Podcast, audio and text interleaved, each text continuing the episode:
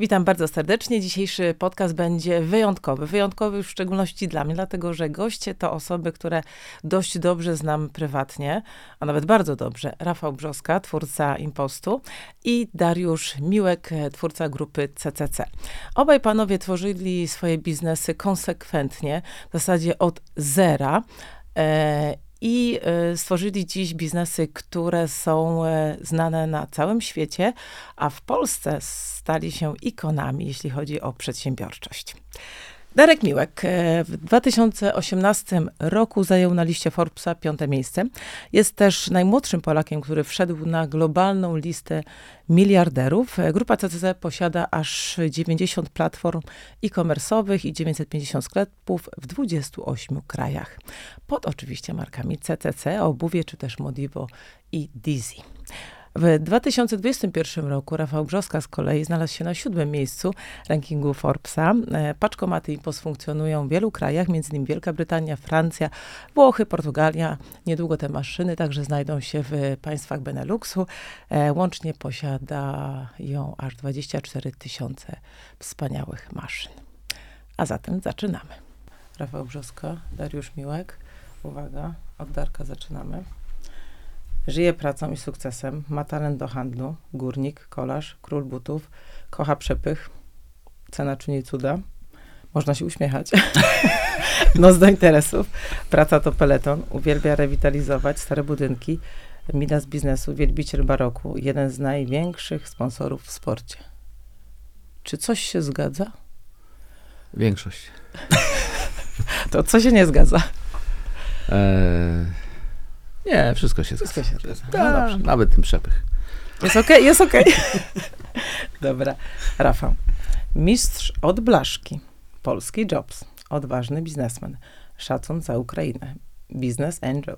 Król paczkomatów. Szybki i wściekły. Wszystko stawia na bank. Fighter. Nigdy się nie poddaje. Nie no, przekoloryzowane. No. Ale takie są komentarze, słuchajcie, na wasz no, temat. No dobrze, no. no. Każdy ma prawo do Ale zgadza zdania. się czy nie? E, no niektóre elementy zostały poddane pewnej modyfikacji. Czyli e, no ten taki szybki, wściekły, albo że w ogóle bez hamulców jedziemy i Czyli się uspokoił. Nie, no wyciąga wnioski z przeszłości. Brakuje jednego elementu. Uczący się na błędach. O, to dopiszemy w takim razie na następny raz. No dobra, słuchajcie panowie, to zaczynamy. Zaczynamy od takich szybkich y, pytań, krótkie odpowiedzi, czasami trochę dłuższe, w zależności jak czujecie. Kto pierwszy, ten gotowy. Jakie jest twoje ulubione słowo, powiedzenie lub motto życiowe? Może Rafał. Może ja, by... ja bym powiedział tak, że to się zmienia, w zależności mhm. od tego, gdzie tam na swojej mapie życiowej jestem, ale to, co ostatnio powtarzam jak mantrę przez ostatni rok, to, y, to akurat y, słowa Churchilla, że czym jest sukces? No sukces jest kroczeniem od porażki do porażki bez utraty entuzjazmu. I to mi się tak podoba, i mówię o tych porażkach i o tych sukcesach właśnie w takich kategoriach. Także e, to na dzisiaj jest e, motto numer jeden. jeden. Tak. Też lubię Churchilla. Darek. Słowo, motto, Można powiedzenie. Pnąć? Można, oczywiście. To będzie kolejne Możesz pytanie. o tej siekierze powiedzieć na przykład, wiesz. Takim głównym motto to można powiedzieć kiedyś, kiedyś, kiedyś, bo teraz się to wszystko zmienia. Nowa kadra, nowe nowe wyzwania, było takie proste, to prosty przekaz, co się kurwa nie da, nie? I, I, to chodziło, nie? Zawsze. To chodziło, nie? Teraz się troszkę zmienia i już tak jakby troszkę mniej przestało chodzić, nie? Ale wracamy do tego, co się nie da, nie? Czyli wszystko się da. Wszystko, wszystko się da, jak okay. sobie wyznaczymy cel, to można to osiągnąć, tak? Nawet gdyby to było nielogiczne, absurdalne, to, to jak ma się wyczucie rynku, przestrzeni, w której się działa, to zawsze to wychodzi. No dobrze, to w takim razie takie najmniej ulubione słowo. O kurde. Praca, praca zdalna. Dobre. Dobre. I, I powiem szczerze, jesteś pierwszy. Dobre. I muszę wam powiedzieć, trochę wam wejdę panowie na ambicje, bo to było takie jedno z bardziej ulubionych pytań i bardzo szybka była odpowiedź. I zazwyczaj była taka sama u, u osób no jest na pewno kilka takich rzeczy, ale Najmniej to ostatnio... ulubione słowo. Najmniej to ostatnio bardziej, najbardziej No, no tu bym musiał nawiązać do tego, co Darek powiedział wcześniej. Nie da się. Dokładnie. I to Nie większość przedsiębiorców, muszę wam powiedzieć, bardzo często w taki sposób odpowiadała. I to jest ten właśnie drive, który chyba was wyróżnia spoza Mhm. całej masy Reszty. innych osób. No dobrze, lecimy dalej. Co was nakręca? Darek? Ja myślę, że Naprawdę. wyzwania, sukcesy, które można osiągnąć, coś, co można zrobić wyjątkowego, co jeszcze mało kto z Nie mówi prawdy. przedsiębiorców polskich osiągnął.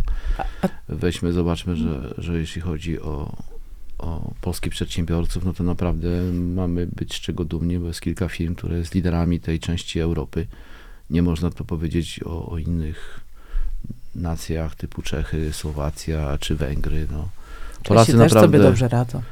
Ale być może masz rację, natomiast ja patrzę w swoich branżach y, detaliczno-handlowych, to po prostu żadna firma z tamtych regionów nie osiągnęła sukcesu międzynarodowego y, w handlu. No ja bardziej my- myślę o swojej przestrzeni, bo tylko taką znam, nie mam jakby rozeznania może bardziej, ale myślę, że mamy szansę, zarówno Rafał, jak i, jak i moja firma ma szansę być liderem tutaj większego kawałka tortu w tej części Europy. A mogę powiedzieć, jak ty to naprawdę nazywasz tak wprost? Mów. Tak, możesz. Darek mówi tak. Będę kurna największym handlarzem w tej części Europy. I Off-price'owy. właśnie tego, i tego się obawialiśmy w tym podcaście, ale z drugiej strony przez to może wszyscy będą go chcieli oglądać, bo będzie to prawda między wami iskrzy. No trochę W taki znamy. pozytywny sposób, bo Tak. się dobrze znacie. No dobrze, twoje ulubione przekleństwo. No tu już jedno padło. Ja jeszcze nie odpowiedziałem na poprzednie A przepraszam. pytanie. O właśnie. Panie redaktor, no. Tak, jestem. z co mnie drive'uje? No myślę, że podobnie to, tak jak Darek, tylko ja to nazywam trochę inaczej. Znaczy chcę stworzyć pierwszy produkt made of Poland, z którego wszyscy Polacy mieszkający w dowolnym kraju w Europie są naprawdę dumni, że to jest polskie. To tak jak Spotify. Jest Spotify, będzie InPost. I taki jest cel. Brawo. Taki patriotyzm.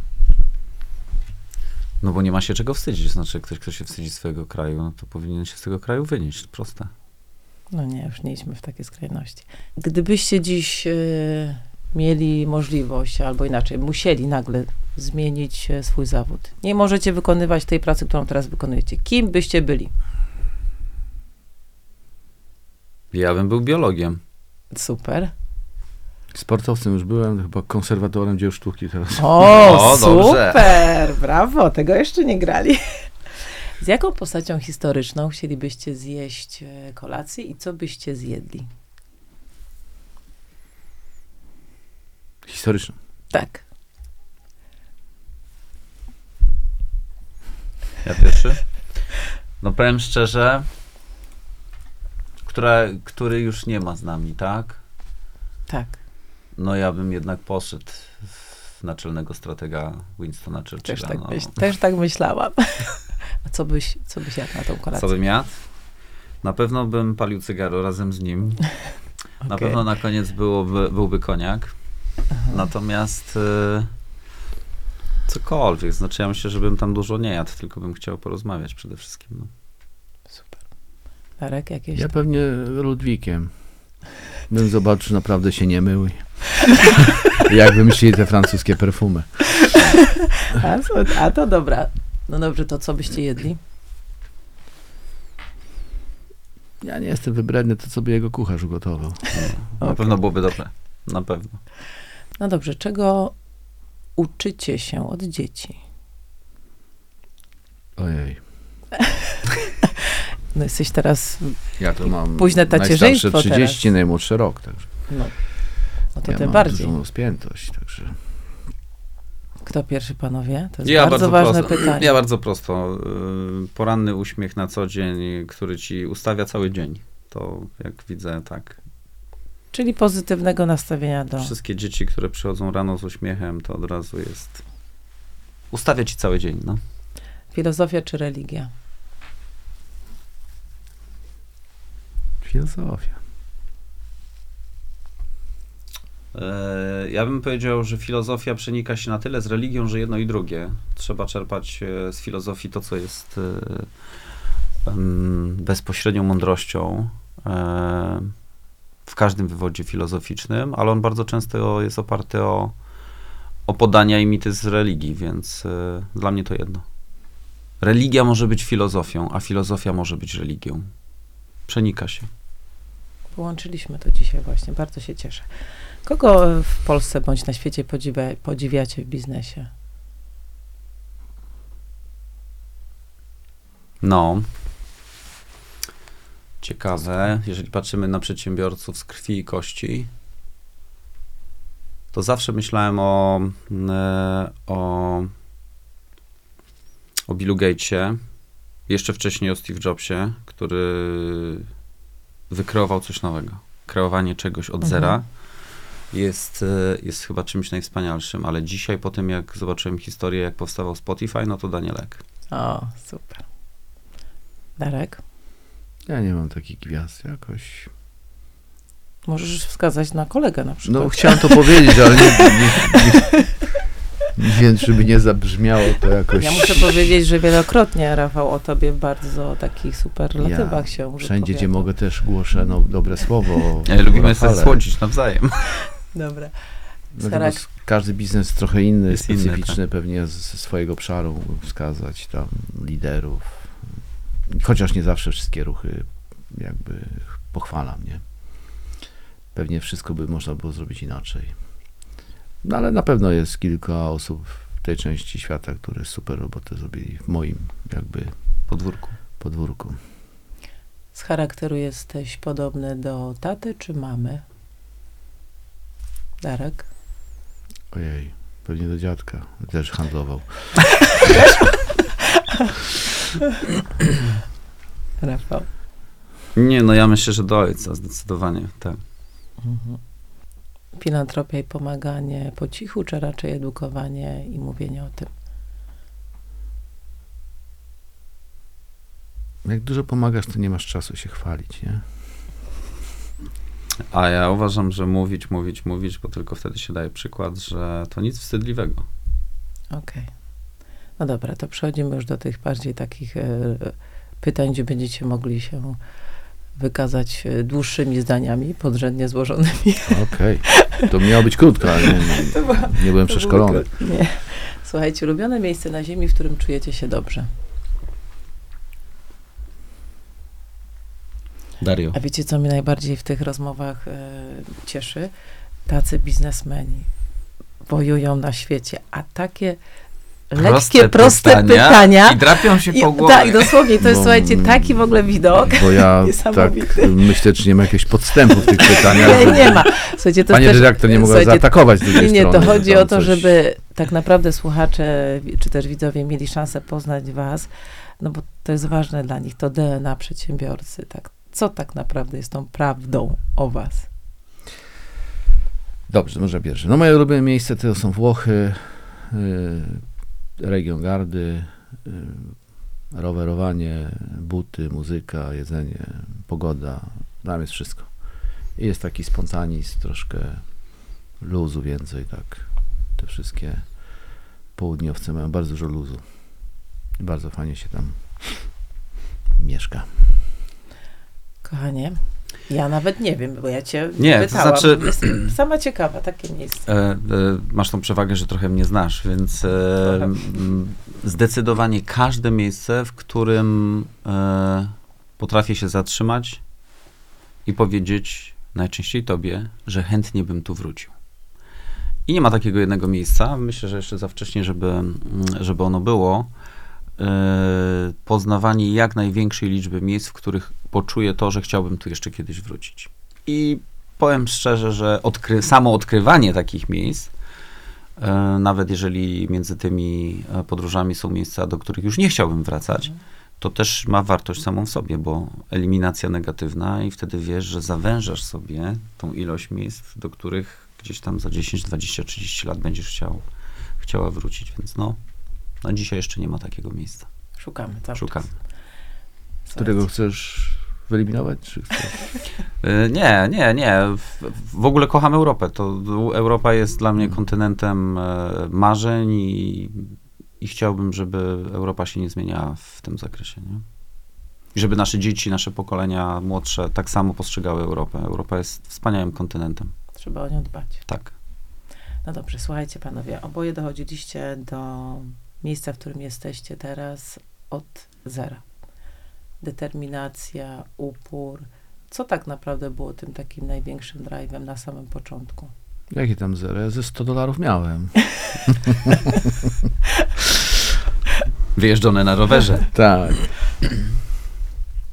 No, Rafał, proszę, może pierwszy. Słuchajcie, z, myślę, że od samego początku i chyba zawsze tak jest w biznesie, biznes się na początku prowadzi z pobudek typowo ekonomicznych. No po to, żeby zarobić. Żeby zarobić na pierwszy samochód, potem, żeby zarobić na pierwsze mieszkanie na kredyt, potem, żeby ten kredyt spłacić, potem się myśli o domu, a potem tak naprawdę myśli się o tym, żeby rozwijać biznes i nie patrząc na to, co i kiedy, ile nam da, tak, finansowo. Czyli jak są zaspokojone potrzeby podstawowe, to wtedy się zaczyna prawdziwy drive biznesowy. bo No wtedy właśnie, się zaraz walczy. się spytam o ten punkt i ten moment, kiedy czujecie, jeszcze Darek zaraz powie, że to jest ten moment, że nie pracuje się dla pieniędzy, tylko dla zupełnie innej wartości. No wtedy jak czujesz, że zaczynasz wygrywać z innymi, Tak. że wygrywasz rynek, że komuś zabierasz, ktoś upada. A wy tak w tych oczach macie takiego fightera od razu. Nie, bo to, to przychodzi taki moment, kiedy już y, jest się znany, firma jest poważana, znana, robi się ekspansję międzynarodową i wtedy już się nie patrzy na to, czy zysk przyjdzie w tym roku, czy za dwa lata. Jak jest idea, pomysł, to już się biegnie. A rzeczywiście na początku to było właśnie pierwszy samochód, żeby się wyróżnić. To były lata tam, końcówka lat 80., no to ja pod blokiem stało pięć samochodów pod Kesslingami w mieście górniczym i jedno z nich było moje, ja miałem wtedy 20 lat, nie? No, a za kilka miesięcy kupiłem ojcu samochód też i stały dwa na pięć nasze, nie? I to tak jakoś tam było, że taki Byłeś dumny. chłopak z technikum górniczego i kupił sobie z wyjazdów zagranicznych, kolarskich samochód w Peweksie, nie? Takie Jeszcze poważanie takie- było wśród y, Nie, jak taka duma rozpierała, nie? Że Mhm. stać było na własne M4, tak, na samochód, na lepszy ciuch, lepsze buty sportowe, jakieś adidasy, czy Puma na licencji z Bułgarii, tak? To z różnych krajów się przewoziło towar. Ale to było nieosiągalne w Polsce, nie? Tylko wiecie, to było ponad 20 lat temu, 30, Tak, to były początki. To teraz pytanie, co taki młody biznesmen, który teraz zaczyna, Podobne Co są dla niego- Podobne są, po, uważam, że są pod, myślicie, podobne że są podobne finansowe. dzisiaj? Ale Myślę, w sensie to tak. na przykład no, taki samochód, mieszkanie, dom. No tak, no oczywiście zmienia się paradygmat samochodu, nie? Czyli od razu Ferrari, a nie, a nie Toyota. Znaczy to w moim przypadku, bo trochę jestem starszy, sorry, od Rafała, no to, to były pierwsze wyjazdy, lata 80. za granicę, pierwszy paszport. Dobrze, to poczekajcie, poczekaj, poczekaj, poczekaj, poczekaj, Darku, zróbmy tak, bo teraz Okej. kolejne pytanie jest, proszę opisz normalny dzień pracy twój, u ciebie to będzie pewnie 89, 90 rok, o której wstawałeś. Tamte y, początki. Tak. Gdzie jechałeś? A u ciebie to będzie 90, pewnie Dziewiąty. 9, 2000, tak, 2000, mhm. studia i rozkręcanie biznesu. Ja, O, o której godzinie Tak, wstajemy? dalej. W 89. Cofamy się w czasie. 89 raz skończyłem pierwszy raz się ścigać, bo to byłem jakby czynnym zawodnikiem. Myślałem, że z tego będę całe życie żył. To dobrze mi szło. Mm, miałem jakieś tam predyspozycje do tego. E, Raczej większe niż mniejsze. No ale jak to mówią, jak się wszystko w juniorach wygrywa, to w seniorach już się nie chce, nie? No Więc jakaś kontuzje, tam kilka razy byłem połamany, no i w tych okresach stanąłem na bazarze i namówili Ale o mnie tam której znajomi. wstaje Darek? A, wtedy. tak, wtedy. Która- 89, 92 No rok, tak? Te pierwsze Mhm. początki. No to, to było troszkę walka o terytorium na bazarach, nie? No bo te bazary jeszcze nie były, nie były te szczęki jeszcze, Jeszcze tylko było łóżko polowe i trzeba było zapolować tym łóżkiem, żeby mieć w miarę dobre miejsce handlowe. Czy to był bazar w Legnicy, który handlował sobota, niedziela, czy to była giełda w Lubinie, czy to był Wołów, który handlował tylko we wtorki. Wiadomo, że Ale czy codziennie gdzieś był jakiś... tak, tak. To rozumiem, były bazar, takie, aha. takie regiony, gdzie tam dwa dni w tygodniu się handlowało lub jeden dzień w tygodniu, to wszyscy w mieś, miasteczku wiedzieli, że przyjeżdża ta, ten cyrk, tak? Mhm. I można coś przyjść na bazar kupić, bo w kraju nie było prawie nic, nie? Tam się sprzedawało wszystko wtedy. I od, od włóczki moherowej poprzez y, soki pomarańczowe w kartonach, wszystko tam można było kupić. Zegarki kwarcowe. No i trzeba było zawalczyć o dobre miejsce, nie? Ja pamiętam, jak jeździłem do Łęknicy na granicę, to tam nie można było się w ogóle wcisnąć, było wszystko powykupywane, to z takim turystycznym stoliczkiem stałem. No, tak sobie obmyśliłem, że ten to, stoliczek turystyczny dodam komuś kilka euro, dola, marek Żeby i, się i się przesunie. Tam miałem też znajomych, kolegów z branży, nawet kolarze handlowali starzy. No i na tym stoliku turystycznym to pamiętam, że po prostu miałem tam wystawionych 100 zegarków i pamiętam, że to dziennie to sprzedawałem 50 zegarków kwarcowych. No dobrze, a możesz teraz to przejść te 50 Już, zegarków? już ci powiem. było- No to 40 marek brałem za zegarek, miałem 27 na zegarku, 50 z 20, 1000 marek, nie? Dziennie, Dziennie, dziennie. dziennie. A wtedy taki średni Ale to zarobek? trzy dni chodziło, tak. Piątek, sobota, niedziela, bardziej ta, te bazary takie przygraniczne. Yy, No ojciec zarabiał wtedy 20 dolarów w kopalni, nie? Miesięcznie. Tak. Aha. No to ja się nie dziwię, że poszedłeś No. mocno w handel. Ale też trudno się dziwić, że ja codziennie wstawałem, nie? No bo ja po prostu każdy której, dzień której, to był... o której nowy- otwierali te bazarki? No bazar się zazwyczaj, ruch się zaczynał o 9, ale miejsce trzeba było tam już o 6, 7 zawalczyć o miejsce dobre, no to trzeba było dojechać, stać, no to były czwarta rano, ciemno. Ja z tym łóżkiem ja, polowym, Ja pytam, z dlatego, bloku, że z kreslingu, z windy, często winda się psuła, ja siódme piętro, wszystko nosiłem na pierwszą po tych schodach, po drodze pachnące sypy, nie? No. Także to był taki, taki folklor. Ale jak się zarabiało, tak, to, to mówią Nicy troszkę mniej w Polsce, nie? Ale też potrafiłem polechać do Austrii, kupić towar i sprzedać go w dwa dni na bazarach, nie? No to, to były bardzo szybka rotacja, o czym dzisiaj nie możemy mówić. No to to mobilizowało, żeby to robić codziennie. ten marketing był niepotrzebny. Nie. Po prostu trzeba Nie, było ja mieć pamiętam jak wprowadzali wizy do Austrii i się dowiedziałem o tym trzy miesiące wcześniej, to po prostu tak przyspieszyłem, że byłem trzy razy w tygodniu w Wiedniu, nie? Żeby coś kupować, bo wiedziałem, że ten temat mi odjeżdża, nie? Że tak. potem będzie gorzej, że będą sprawdzać wizy, że to będzie kontrolowane. I to były różne tam etapy, ale jak dobrze liczyłem, no więc jeżeli przy takich y, zyskach versus normalna praca, no to, to ja porzuciłem karierę zawodową i, i po prostu starałem się wykorzystać każdy dzień, nie? Bo kolejny mógł się nie powtórzyć.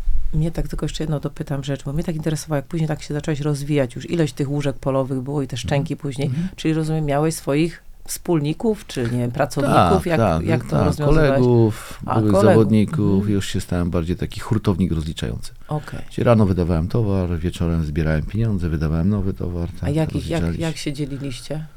No i pracowali na swojej marży, ja miałem marszę hurtową. Aha, okej. Może lekko niesprawiedliwą, nie, bo to był trochę mój biznes, ja to sponsorowałem, tak, ja dałem łóżka, bo oni tak mieli lepiej niż by gdziekolwiek pracowali, nie? okej. Nawet kilka razy lepiej. Rafał, taki jeden dzień, o której wstajesz. No to taki, e, myślę, lat, początek lat 2000. Wczesnoporanny pobudka około 4, 4.30, e, by wyjechać spod akademika z już załadowanym samochodem marki Iveco. E, wcześniej był Sprinter, ale go ukradli po miesiącu, bo Mercedesy łat, łatwo chodziły. Wtedy dużo kradli. Wszystko krad, kradziono, co było ze znaczkiem Mercedesa. Więc tak, e, Iveco. No i to najczęściej były takie trasy w miarę bliskie, żeby można było ogarnąć, czyli Tarnów, Rzeszów, Przemyśl i z powrotem, albo przez Skarżysko. Ale Kielce do Krakowa. Rozwoziłem ulotki, no bo wtedy to był początek biznesu ulotkowego. Tak, żeby wrócić gdzieś na 12, 13 na uczelnię. A rano nie było zajęć? Nie chodziłem już na zajęcia wtedy, tylko na języki musiałem chodzić, bo na Uniwersytecie Ekonomicznym w Krakowie wywalano za niechodzenie na języki, więc przychodziłem tylko na języki. No i potem z powrotem albo trasa, albo do garażu na Nowej Hucie wydawać ulotki kurierom, żeby je roznosili.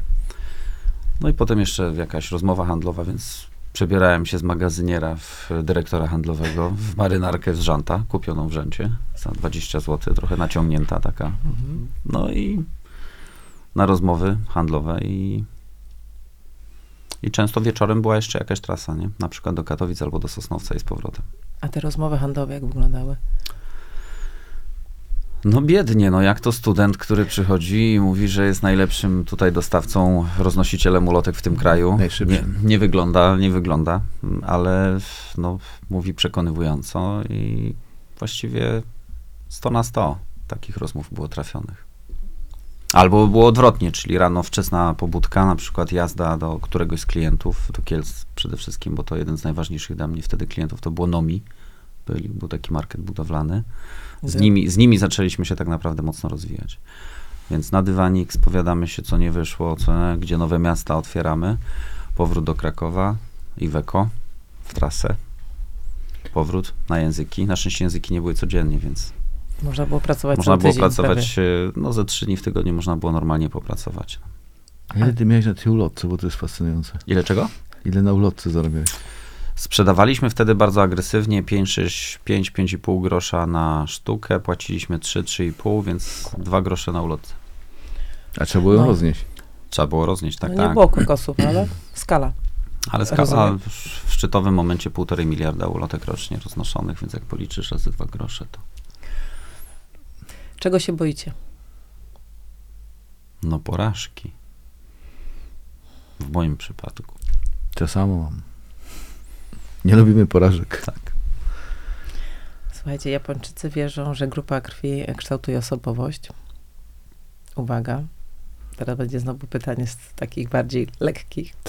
E, posiadacze grupy B, Darek, to indywidualiści, mocno wierzący w swoje zasady, wytrwale dążący do celu, optymistyczni, pasjonaci, praktyczni, egocentryczni, cieszą się opinią graczy, osób sprytnych, przebiegłych, samolubnych, No Darek. przedkładających Samolubnych. rozsądek nad uczucia.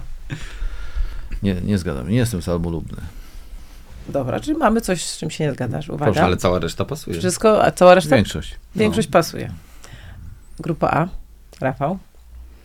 E, perfekcjoniści dążący do sukcesu i harmonii, często dusze artystyczne, lojalni, konsekwentni, konserwatywni, niechętnie uznający racje innych.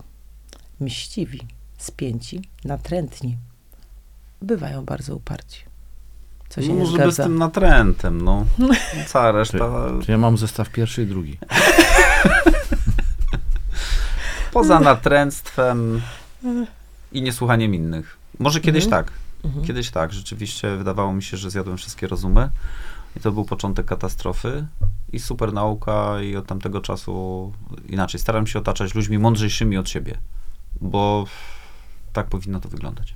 Adam Chrzanowski też to mówił, że to chyba jest y, klucz do sukcesu, żeby jednak dojść do tego momentu, w którym się zaczyna Tak. słuchać ludzi mądrzejszych, oczywiście w danych y, dziedzinach od siebie. Ja też tak mam. Jak jest koło 40 osób, tylko ja tłumacza potrzebuję. Słuchajcie, no dobrze, tak już jesteśmy przy takich miłych tematach, to ten taki najtrudniejszy mm, dzień biznesowo, e, który, no, który tak naprawdę zmienił trochę wasze biznesy, wasze spojrzenie na, na to, jak ten biznes dalej powinien się e, rozwijać.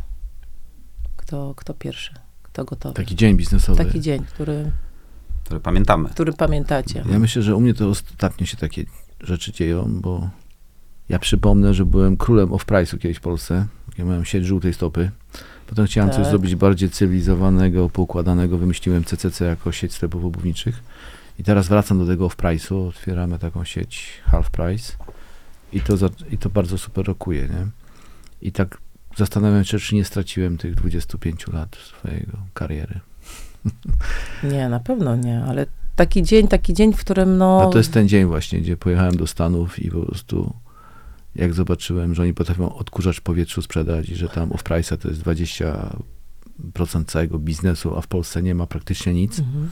i w całej Europie Środkowej, to mówię, szybko trzeba to przenieść na nasze tery, tereny.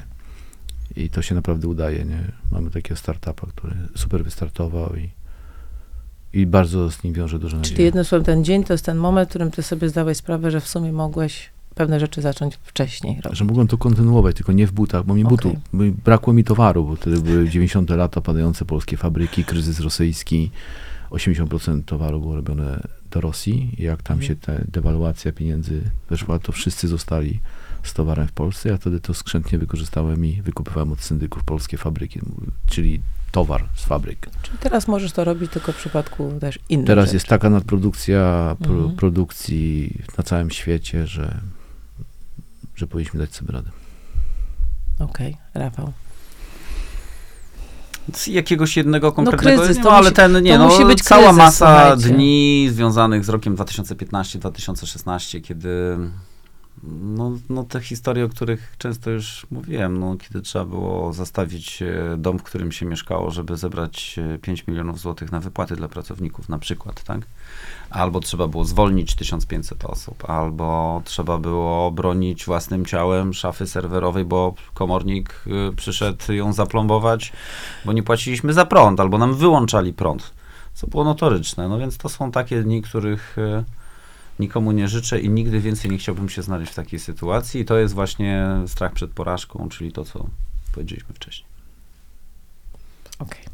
Ja też jeszcze dodam, tylko może Rafałowi jest trochę łatwiej teraz w tym covidzie działać, ale ja mam też Ja takie ja- miałem półtora roku covidowego. Ja gdzie- myślałam właśnie, że ten COVID powiesz, jako taki trudny Tak, moment. ale mówisz, Mhm. co zmieniło mój biznes, Mhm. nie? Bo sposób myślenia teraz, otwartość na off-price'a, natomiast Mhm. no to też tysiąc sklepów, proszę sobie wyobrazić, które no, średnio, patrząc po wszystkich krajach, bo w niektórych krajach to pół roku, więcej niż pół roku było pozamykane, a pozostałe pół roku to wpuszczali z paszportami covidowymi do galerii, gdzie trafiki spadło połowę.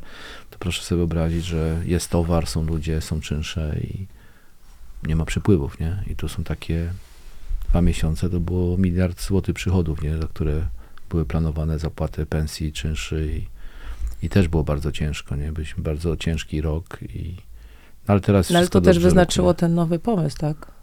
Trzeba było znaleźć nowe rozwiązania, Mm, tak? No Nowe przede wszystkim my znaleźliśmy się w sytuacji, gdzie Mhm. mieliśmy przy tych spadających trafikach za duże powierzchnie handlowe, te wszystkie nasze flagshipy, szkoda było kolejnych strat, żeby wrzucić y, utracone nakłady y, w straty, bo to było jeszcze by ciężej przeżyć i wymyśliliśmy taki koncept i no i z tego jestem dumny, nie? że to po prostu wbrew wszystkim bankom, całej opinii w koło, że przecież wy się nie znacie na tym, nie, zna się pan na sprzedaży Darek się zna na wszystkim. Ja powiedziałem, że ja się na tym nie znam, ale to zatrudnię ludzi, którzy się znają, bo najważniejszy jest pomysł, nie?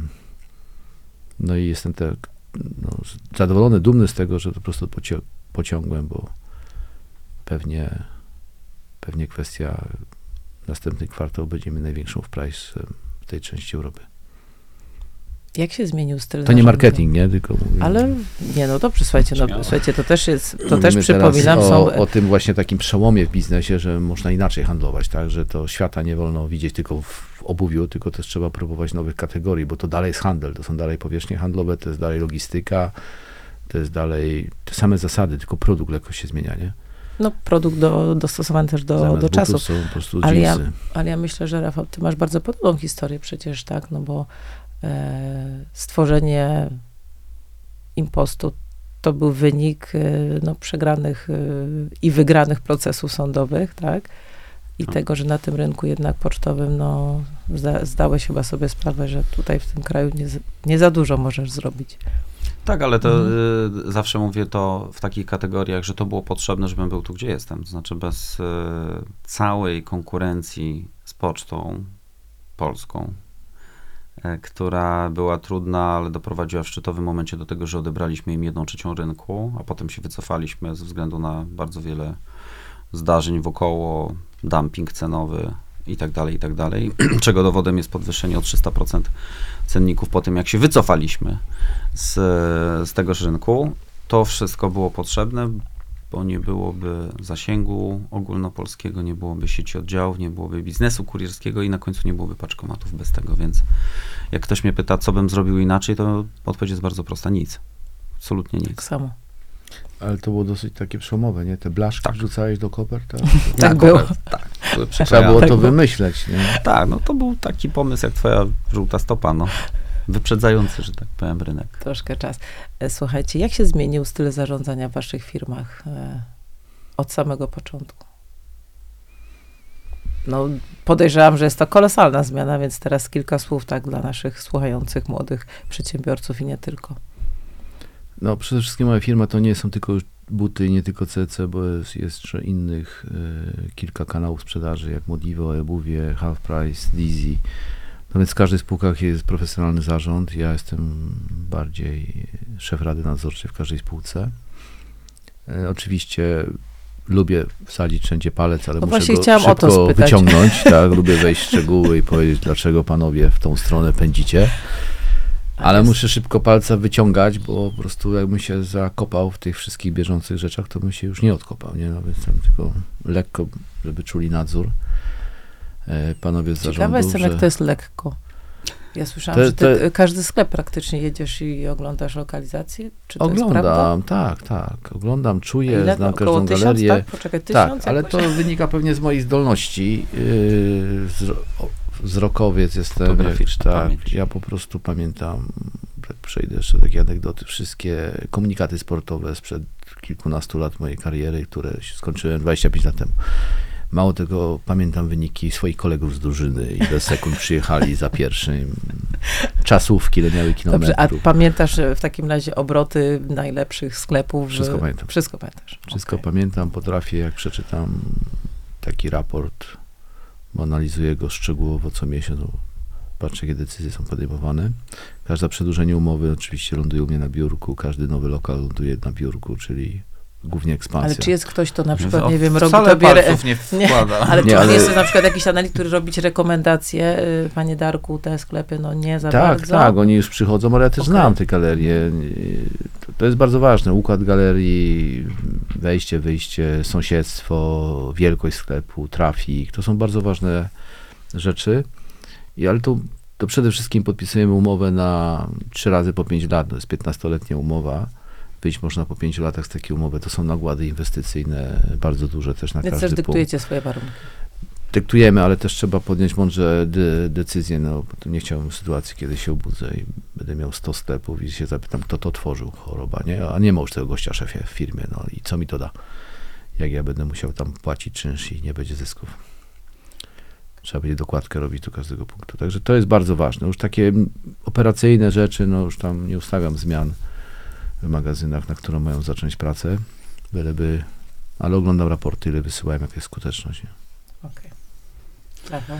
Tak jak powiedziałem, no, jakaś ewolucja od e, bycia kierowcą, dyrektorem handlowym, magazynierem do momentu, w którym jestem dzisiaj, nastąpiła. E, I rzeczywiście mm, nauczyłem się jednej rzeczy, że bez zespołu i bez dobrych ludzi, którzy myślą podobnie, to nie da się zrobić żadnego biznesu. No może da się zrobić biznes, taki jednoosobową działalność gospodarczą, w której sam sobie jesteś królem i decydujesz o tym, co robisz, ale to artyści mogą tak e, funkcjonować. Natomiast prowadzenie biznesu i skalowanie biznesu jest możliwe tylko i wyłącznie wtedy, kiedy to za tym biznesem stoi dobry zespół. I moja rola ogranicza się tak naprawdę przede wszystkim do dzisiaj do kreowania strategii i rekrutacji najlepszych możliwych ludzi i zwalnianiu tych, którzy nie dają rady. Co też nie jest ani miłe, ani przyjemne, ale jest bardzo wymagające, jest kluczowe. To akurat dobrze, że ten temat wywoła, wywołałeś. Jakich cech charakteru nie akceptujecie u swoich pracowników, współpracowników? To ja mogę odpowiedzieć e, odwrotnie, co jest absolutnie kluczowe, a cała reszta ma mniejsze znaczenie. Nie to, co jest w CV, nie to, kto jakie punkty w swojej karierze zawodowej zaliczył, albo jakie, jaki MBA skończył. Na to nie zwracam w ogóle uwagi. Mhm. Tylko kluczowy jest element e, najprostszy i wydawałoby się oczywisty, że osoba, która chce dołączyć do tego zespołu, potrafi myśleć. Że jest osobą, która ma swoje zdanie, swoje pomysły i potrafi coś wnieść, a najlepiej wnieść coś, czego w tej firmie jeszcze nie było, czyli nowe kompetencje, nowe pomysły. Tak jak powiedziałem, mądrzejsza ode mnie, ale bez e, logicznego myślenia e, na, największy merytorycznie mózg e, nie odnajdzie się akurat u nas w firmie, ponieważ no my jesteśmy takim dużym startupem cały czas. Każdy musi dołożyć swoją cegiełkę i dokłada ją poprzez myślenie i wnoszenie dobrych pomysłów e, do tego, co robią inni. A cała reszta, jak dla mnie, może być bez studiów, bez MBA, jeżeli będzie gigantem inteligencji, która się wpasowuje idealnie w ten biznes, który tworzymy. Welcome. Darek? Jakich cech nie akceptujesz u swoich osób, u swoich To współpracowników? jest ciężkie partnerów? pytanie, nie? Znaczy, tu Rafał słusznie powiedział, tak? Ja, ja w ogóle absolutnie nie patrzę na CV, nawet nie czytam, nie? Jak ktoś przychodzi, im więcej języków zna, tym bardziej jestem przerażony. Im więcej szkół skończył, tym gorzej. Ja prawie żadne nie skończyłem, nie będę się chwalił, jak była taka lista ludzi z sukcesem niewykształconych, to byłem w pierwszej trójce. Oczywiście moje najważniejsze wykształcenie to były wyjazdy zagraniczne, wtedy zobaczyłem najwięcej, a nie te wszystkie nudne lekcje. Zresztą po wynikach sportowych nasza grupa została tam Spartakiadę Młodzieży, kiedyś wygraliśmy, tam jakiś bokser, jeden łyżwiarz, tam o pięć złotych medali, no i my tam mieliśmy kolarze, dwa medale. To dyrektor powiedział, że w ogóle nie będzie z nami, no rozumie nas, nie? że my członkami kadry narodowej, wyjazdy, że on w ogóle nie będzie nas rozliczał z tego, czy jesteśmy w szkole. No to ja już nie chodziłem w tym technikum do szkoły. W ogóle powiem prawie, że nie. Także to cenię tych, co po prostu ciężką pracą doszli do czegoś. Skuteczność. Skuteczność, nie wykształcenie, nie stanowiska, bo to mnie po prostu nawet irytuje. I jak jeszcze czytam, że dwa lata tu, dwa lata tu, dwa lata tu, to już jestem w ogóle przerażony. Słuchajcie, oboje macie doświadczenie. Cały czas kontynuujecie giełdowe. Co jest najtrudniejsze w pracy z inwestorami? Ja chętnie odpowiem na to No pytanie. właśnie, tak myślałam. Tu giełda Ja to- amsterdamska, wcześniej Ja to nasza lubię. polska. Ja to natomiast- lubię. Dla mnie spotkania Mhm. z inwestorami, na które niestety no nie mam tyle czasu, ile bym chciał mieć, e, ale to jest, e, szacuję, jakieś 20% mojego czasu to jest tak zwany IR, czyli właśnie dbanie o investor relationship. To spotykając się z nimi, to jest taki sparring intelektualny, czyli oni mnie challenge'ują i mówią, że nie, no po co to UK w ogóle, a ta Francja, to to był dobry pomysł, nie był dobry pomysł, a w tej Polsce ta konkurencja, a tu to Allegro, a tu ktoś tam jeszcze, a tu AliExpress, a co zrobicie z tym długiem, a czemu tyle tego długu, a po co kupiliście tamto? No i to jest piękne, no bo w sytuacji... Tłumaczyć im, tak. Z jednej strony tłumaczyć, ale dwa, widzisz pewne rzeczy, które są w głowach osób, które nie są bezpośrednio w tej Mhm. organizacji. I na te 10 challenge co najmniej jest jedno pytanie, które rzeczywiście powoduje, że ja sam zaczynam się na tym zastanawiać, tak? Okej. Czyli Czy to wszystko ktoś dobrze? mnie, ktoś mnie tak trochę Mhm. prowokacyjnie, ale zmusza też mnie do myślenia i nie ma nic lepszego niż e, taki sparring intelektualny z kimś, kto no, w wielu obszarach jest e, lepszy ode mnie. Oni w cyfrach są to the point, e, a ja jestem na etapie strategicznego myślenia, więc to są dwa zupełnie No inne teraz- poziomy. I teraz ten świat chce gadać z tym światem, więc musi jakoś tą komunikację utrzymać i to jest piękne, bo no nie ukrywam, że parę fajnych pomysłów na usprawnienie tego, co robię dzisiaj na poziomie strategii Mhm. przyszło właśnie od takich challenge'ujących inwestorów. Więc można się irytować głupimi pytaniami zadawanymi często na każdym spotkaniu tymi samymi, ale co Jakie to najmniej są jedno... na przykład pytania?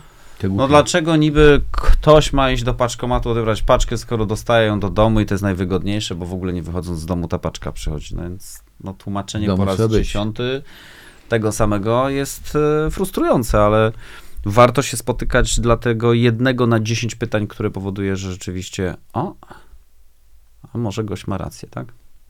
No i to jest ten, to jest cały czas ta- ten learning process, który w życiu biznesowym każdy z nas przechodzi, żeby nie powielać tych błędów, nie być buńczucznym, butnym, wiedzącym wszystko, no bo to jest droga donikąd, a najczęściej do, do wyzerowania. Ale jakbyś miał teraz porównać, tak, inwestorów jednak, no, warszawskiej giełdy, inwestorów amsterdamskiej.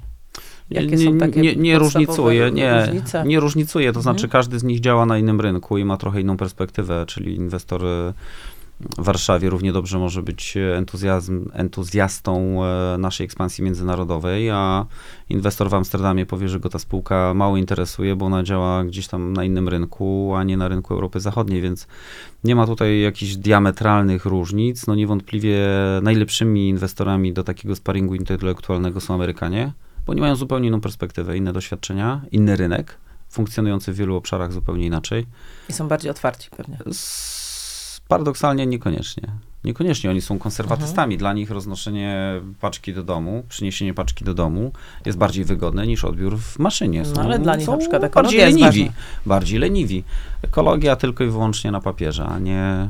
To Europejczycy są zdecydowanie bardziej proekologiczni niż Amerykanie. Więc to są właśnie fajne perspektywy. Inwestor z Azji zupełnie zada inne pytanie, inwestor z Emiratów zada inne pytanie, inwestor ze Stanów zada inne pytanie i polski analityk zada inne pytanie, nie? Aczkolwiek polski jest najbliżej tego naszego wewnętrznego Produktu. sukcesu, produktu, Mhm. sam go dotyka, więc też z polskimi analitykami fajnie się Jest rozmawia, bo chyba. oni są entuzjastycznie nastawieni do samego produktu, więc jest inaczej. Ale przekonać kogoś, kto mówi nie, no to jest challenge. A ja to lubię. Darek? Co jest najtrudniejsze? Cały czas się uczę. No, To jedno właśnie pytanie, chyba patrzysz- zacznę się patrzysz bardziej na- spotykać. Bo patrzysz- trochę tą patrzysz na- funkcję oddałem prezesowi, tam człowiekowi od takich rzeczy e, u mnie w firmie. Natomiast to, co mówi Rafał, no to dla tego jednego pytania czasami warto się spotkać. No. Ja ostatnio przestałem się tak spotykać, bo byliśmy cały czas na, dół, na dołkach, nie? No, bo albo wojna, albo COVID, albo czwarta fala, no kiedy się skończy. Przy, firma była przygotowana na jedną falę, a cztery żeśmy przeżyli. No więc y, to Co są trudne mówisz? pytania. Co- No bo właśnie, pytanie, kiedy wojna się właśnie? skończy, no nie ma odpowiedzi. Nie? Ale co mówisz inwestorom? No bo to są pewnie trudne pytania z ich strony. Znaczy ja to chyba muszę wrócić, wrócić tych, troszkę do tych spotkań, bo ja to kiedyś po, właśnie tak czuję, że po wizycie ze mną więcej rozumieli albo Mhm.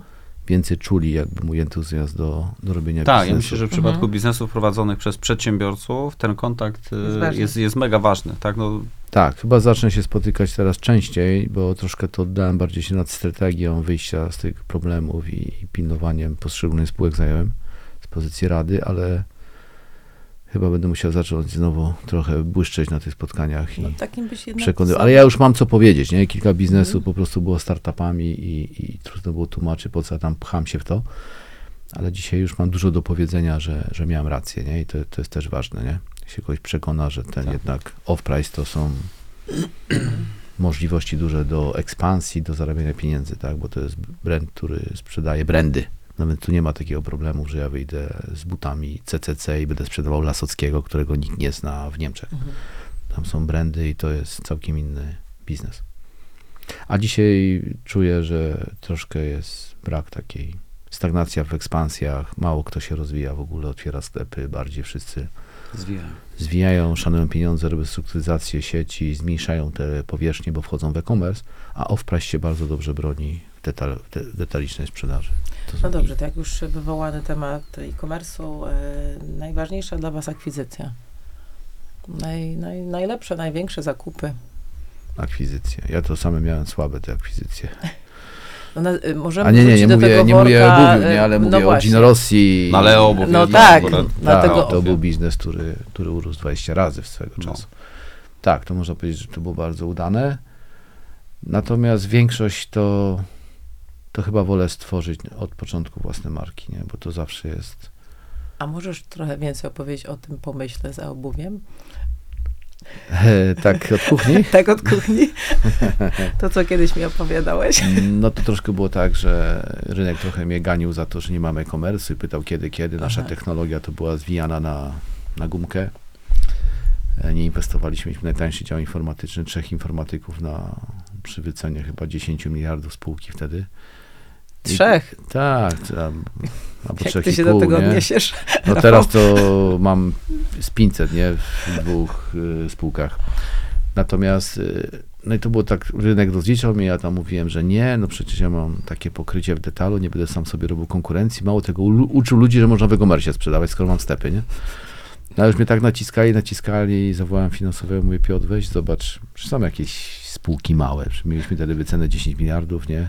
To my kupiliśmy za 2% kapitalizacji CCC, kupiliśmy obuwie wtedy, nie? No pewnie to może kosztować, 10, 20 milionów, pojadę, popytam, nie? Akurat padł, mój tu Zielona Góra, mój najbliżej tu jest Zielona Góra. No dobra, jedź, zobacz, nie? Wrócił mój, ty, słuchaj, ale tam z 200 chcą za to, nie? Mówię, co ty, szalałeś? Jakie, jakie 200, nie? Tam... Na następny dzień tam było król butów internetu, wchodzi, jaki król butów? Król jest jeden, nie? Musimy to kupić, nie? I to było takie fajne, że tam, no, oni byli w trakcie jakiegoś prospektu, tam, Tam myśleli na o giełdzie. giełdzie, Mhm. tak, mieli jakichś tam inwestorów, no ale my żeśmy za wszelką cenę, niby przepłaciliśmy tą spółkę, bo wyceniliśmy ją tam na trz- 300 milionów, nie, bo ta cena rosła tam z miesiąca na miesiąc, bo wyniki były coraz lepsze. Mhm. No ale tamte zainwestowane 300 milionów, potem jakby przy wycenach blisko 6 miliardów, tak? Czyli gdzieś tam zrobiliśmy 30 razy pieniądze, nie, 20 razy pieniądze. To było bardzo fajne, ale, ale co, no pozwoliło nam kontrolować rynek w całkiem innej przestrzeni, czyli e-commerce'owej i w markach. A jak ty teraz marki. tak z takiej, no jednak przeskoczyłeś do takiej poważnej digitalizacji? No ja Internet. sprzedaję... Jak, powiedz, jak te, pierwsze dni, Ja już sprzedaję w ostatnich miesiącach 60% y, sprzedaży komersowej, ale i tak się bardzo dobrze czuję w detalicznej. I tak się dobrze czujesz. Tak, tak. No ale jakby te obuwie to jest trochę taki dla nas e, był przeskok do współpracy z brandami.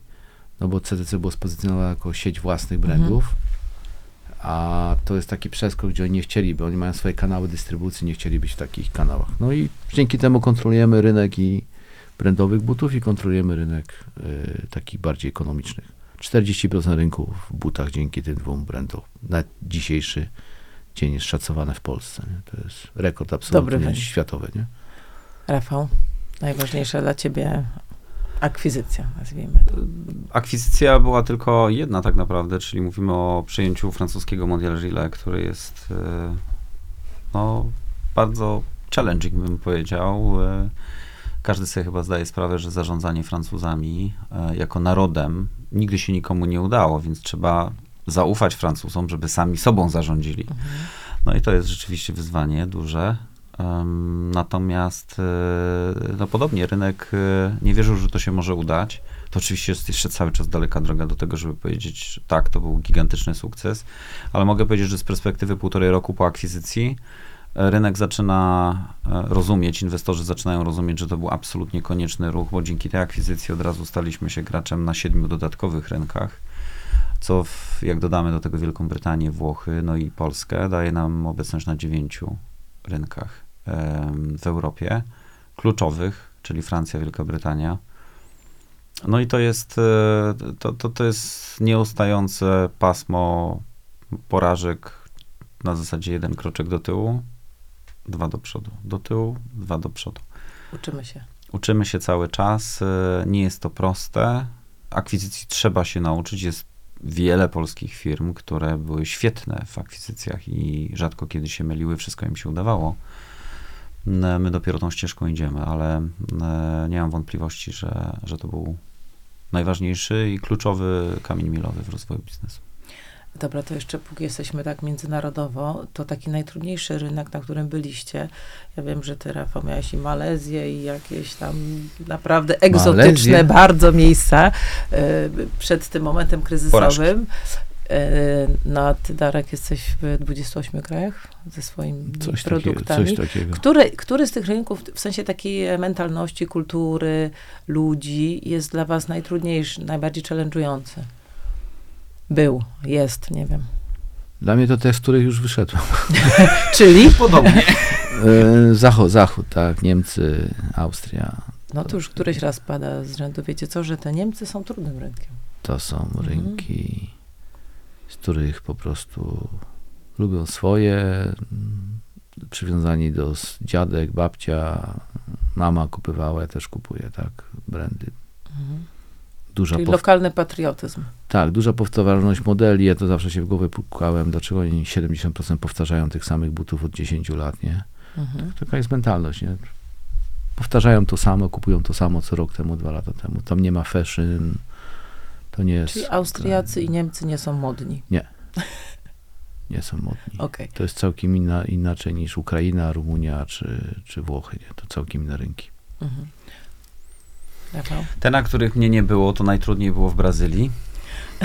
Tam mieliśmy partnera, z którym mieliśmy wystartować e, sieć paczkomatów w São Paulo, ale nigdy jej nie wystartowaliśmy. To znaczy, było tak trudno się dogadać z Ale Brazylijczykami. co było takiego trudnego?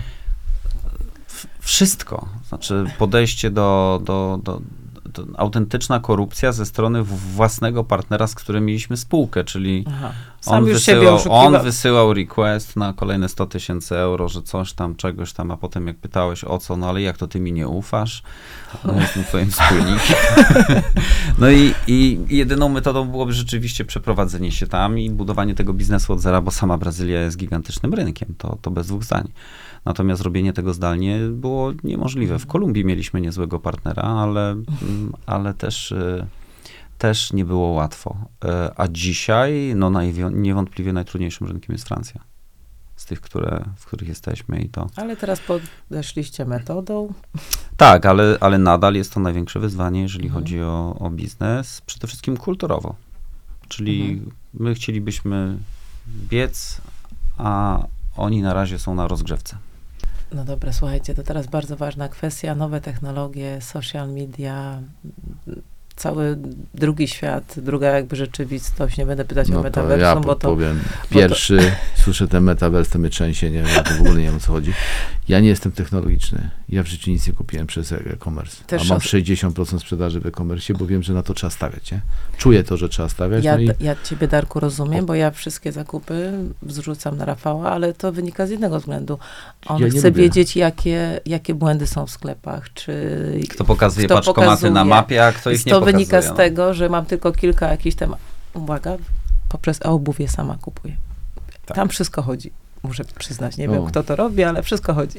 a, E, Natomiast słuchajcie, no to jest, daleko, ale to jest bardzo ważna kwestia i jak wy... to jest kwestia czucia. Może nie, nie, nie nauki, Nieużywania. nie używania, tylko Mhm. czucia, nie? Czy my potrzebujemy, no, wiadomo, no tak Rafał mówi, no mamy coraz więcej ludzi, coraz więcej mądrzejszych ludzi i, i oni narzucają ten ton. Ja bym tego w życiu nie zrobił, gdybym nie zatrudnił fachowców od tych spraw, którzy to czują. I tak ta technologia zawsze jest niedosytem, że idzie zbyt wolno, bo chciałoby się mieć ją szybciej, niektóre rozwiązania, bo wiadomo, że one wpływają. Ja uwierzyłem w to, że technologia wpływa na biznes. Ja widzę, ile sprzedaję rzeczy w e-commerce, jak szybko zintegrowane magazyny pracują, jak skutecznie pracują. To Któreś pytanie cię interesuje tutaj?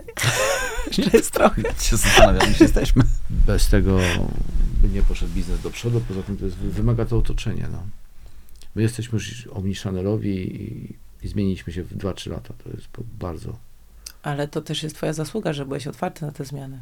Ja tylko byłem otwarty. Ja ich nie Mhm. robiłem. Nie, Okej, no ale to jest wystarczające albo najważniejsze. nie zawiodłem się na tych zmianach. Nie, to jest najważniejsze, że to był dobry kierunek, dobre decyzje. A ja to kocham. To wiemy. Kocham nowe technologie, kocham je uczyć, poznawać. E, teraz właśnie siedzę na, na chat GPT, który jest, e, jest kosmosem totalnym, czyli sztuczna więcej? inteligencja, która Mhm. wyszła raptem 3-4 tygodnie temu, w 5 dni zdobyła milion użytkowników. E, sztuczna inteligencja, która potrafi pisać poezję, odpowiadać na każde pytanie. Zadasz Teraz pytanie. jak dostanę piękny list, to będzie znaczyło, że ktoś może może być tak, może być tak, że rzeczywiście, e, że rzeczywiście e, widzimy dzisiaj narodziny prawdziwej sztucznej inteligencji w takim wydaniu, w którym wyszukiwarka Google może mieć problem, dlatego Microsoft chce to szybciusieńko kupić teraz, e, żeby, żeby mieć oręż w walce przeciwko właśnie Google'owi. Ale wracając do tego pytania, ja uwielbiam wszystkiego dotknąć. Jak robimy aplikację mobilną, zmieniamy funkcje, w, tworzymy nowe produkty, no to jestem osobą, Lubisz która jest testować. kluczowym testerem i niestety Mhm. najczęściej wyłapuje fakapy, których cały zespół testerów Nie nie, był w stanie zauważyć. Mam tą zdolność, zawsze mówię, że powinienem być w firmie nie CEO, tylko testerem, bo zarabiałbym pewnie więcej niż CEO. Ale tak, technologia jest kluczem, komunikacja w social mediach jest kluczem, w markach zorientowanych na klientów. I to są, e, i to są dwa kluczowe, bym powiedział, obszary, w których, na, na bazie których ja buduję swoją strategię. Dzisiaj. I na koniec, słuchajcie, prośba do was, żeby każdy z was zadał sobie pytanie. Znaczy sobie, no, Dar- Nawzajem. Darek nawzajem, Darek Rafałowi, Rafał da, Darkowi, słuchajcie. To dawaj pierwszy. Ja Mhm. pierwszy. Em, Gdzie będziesz za 10 lat? Oj, Z tym oj, oj, oj, oj. Nie lubisz takich pytań. Kurde, za pięć nie wiem, gdzie będę. Gdzie To- chciałbyś być za to jest 10 lat? najgorsze Nie, Gdzie pytanie. chciałbyś być za To- 10 lat? Czy, to jest, czy za 10 lat to jest ten moment, że będziesz największym handlarzem w Europie? No bo wiem, że to jest twój cel, więc pytanie, czy to ci zajmie 10 lat, czy mniej, czy E, więcej. Mówimy o detalicznej sprzedaży Tak. odzieży i obuwia. Tak. E, A No no jest- dorzućmy ten half press jeszcze przecież. No to też, no to Nie, to razem, nie, no Razem, teraz wchodzimy grupa, no. w nowy obszar, jaki są odzież. Odzież to jest cztery razy większy biznes od butów. Jeszcze wchodzimy w taki model bardzo szybki, nie? Czyli szybka sprzedaż, szybka rotacja i szybko może otwierać punkty. Albo prostsze pytanie, kiedy przegonisz Zalando? Za ile lat? Znaczy się, sprzedaży. e, prawdopodobnie ich nie przegonię i to nie jest moim celem, bo Zalando sprzedaje dużo masowego. Ja chciałbym, żeby moje Modivo było bardziej fashion, bardziej nastawione na premium. Na obuwie no to jest specjalizacja w butach, to jest całkiem inny typ oferty. Butów sprzedajemy, najwie- butów sprzedajemy zdecydowanie więcej niż Zalando w Polsce nie? i w tych regionach. Samych butów, natomiast no, on dokłada ciuchy i, i jest wtedy kilka razy większy, no bo ciuchy to jest 4-5 razy większy butów y, biznes. Ja, ja chyba nie chcę myśleć w kategoriach na większy, tylko najbardziej najbardziej rentowne, no bo wiemy jak dzisiaj rentowność Okej. poleciała w e-commerce. To kiedy najbardziej rentowny biznes w Europie? W Europie, no to mamy tutaj kilku fajne przykłady, jak Inditex, jak polska firma z Gdańska, to też są bardzo rentowne, fajne biznesy. No i chciałbym jakby do nich dołączyć, nie?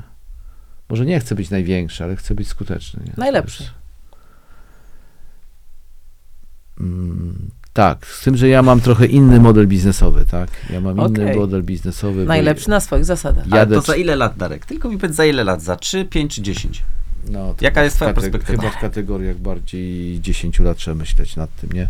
Ale żeby osiągnąć taki, taki mój, mój taki cel, czyli 10 o ponadprocentowa rentowność na obrocie, aby obroty są już kilkunastomiliardowe, będą za chwilkę, to, no to to jest duży sukces, jeżeli uda się osiągnąć y, bardzo rentowny biznes. Pamiętajmy, że to są startupy większe tych biznesów, nie? Super.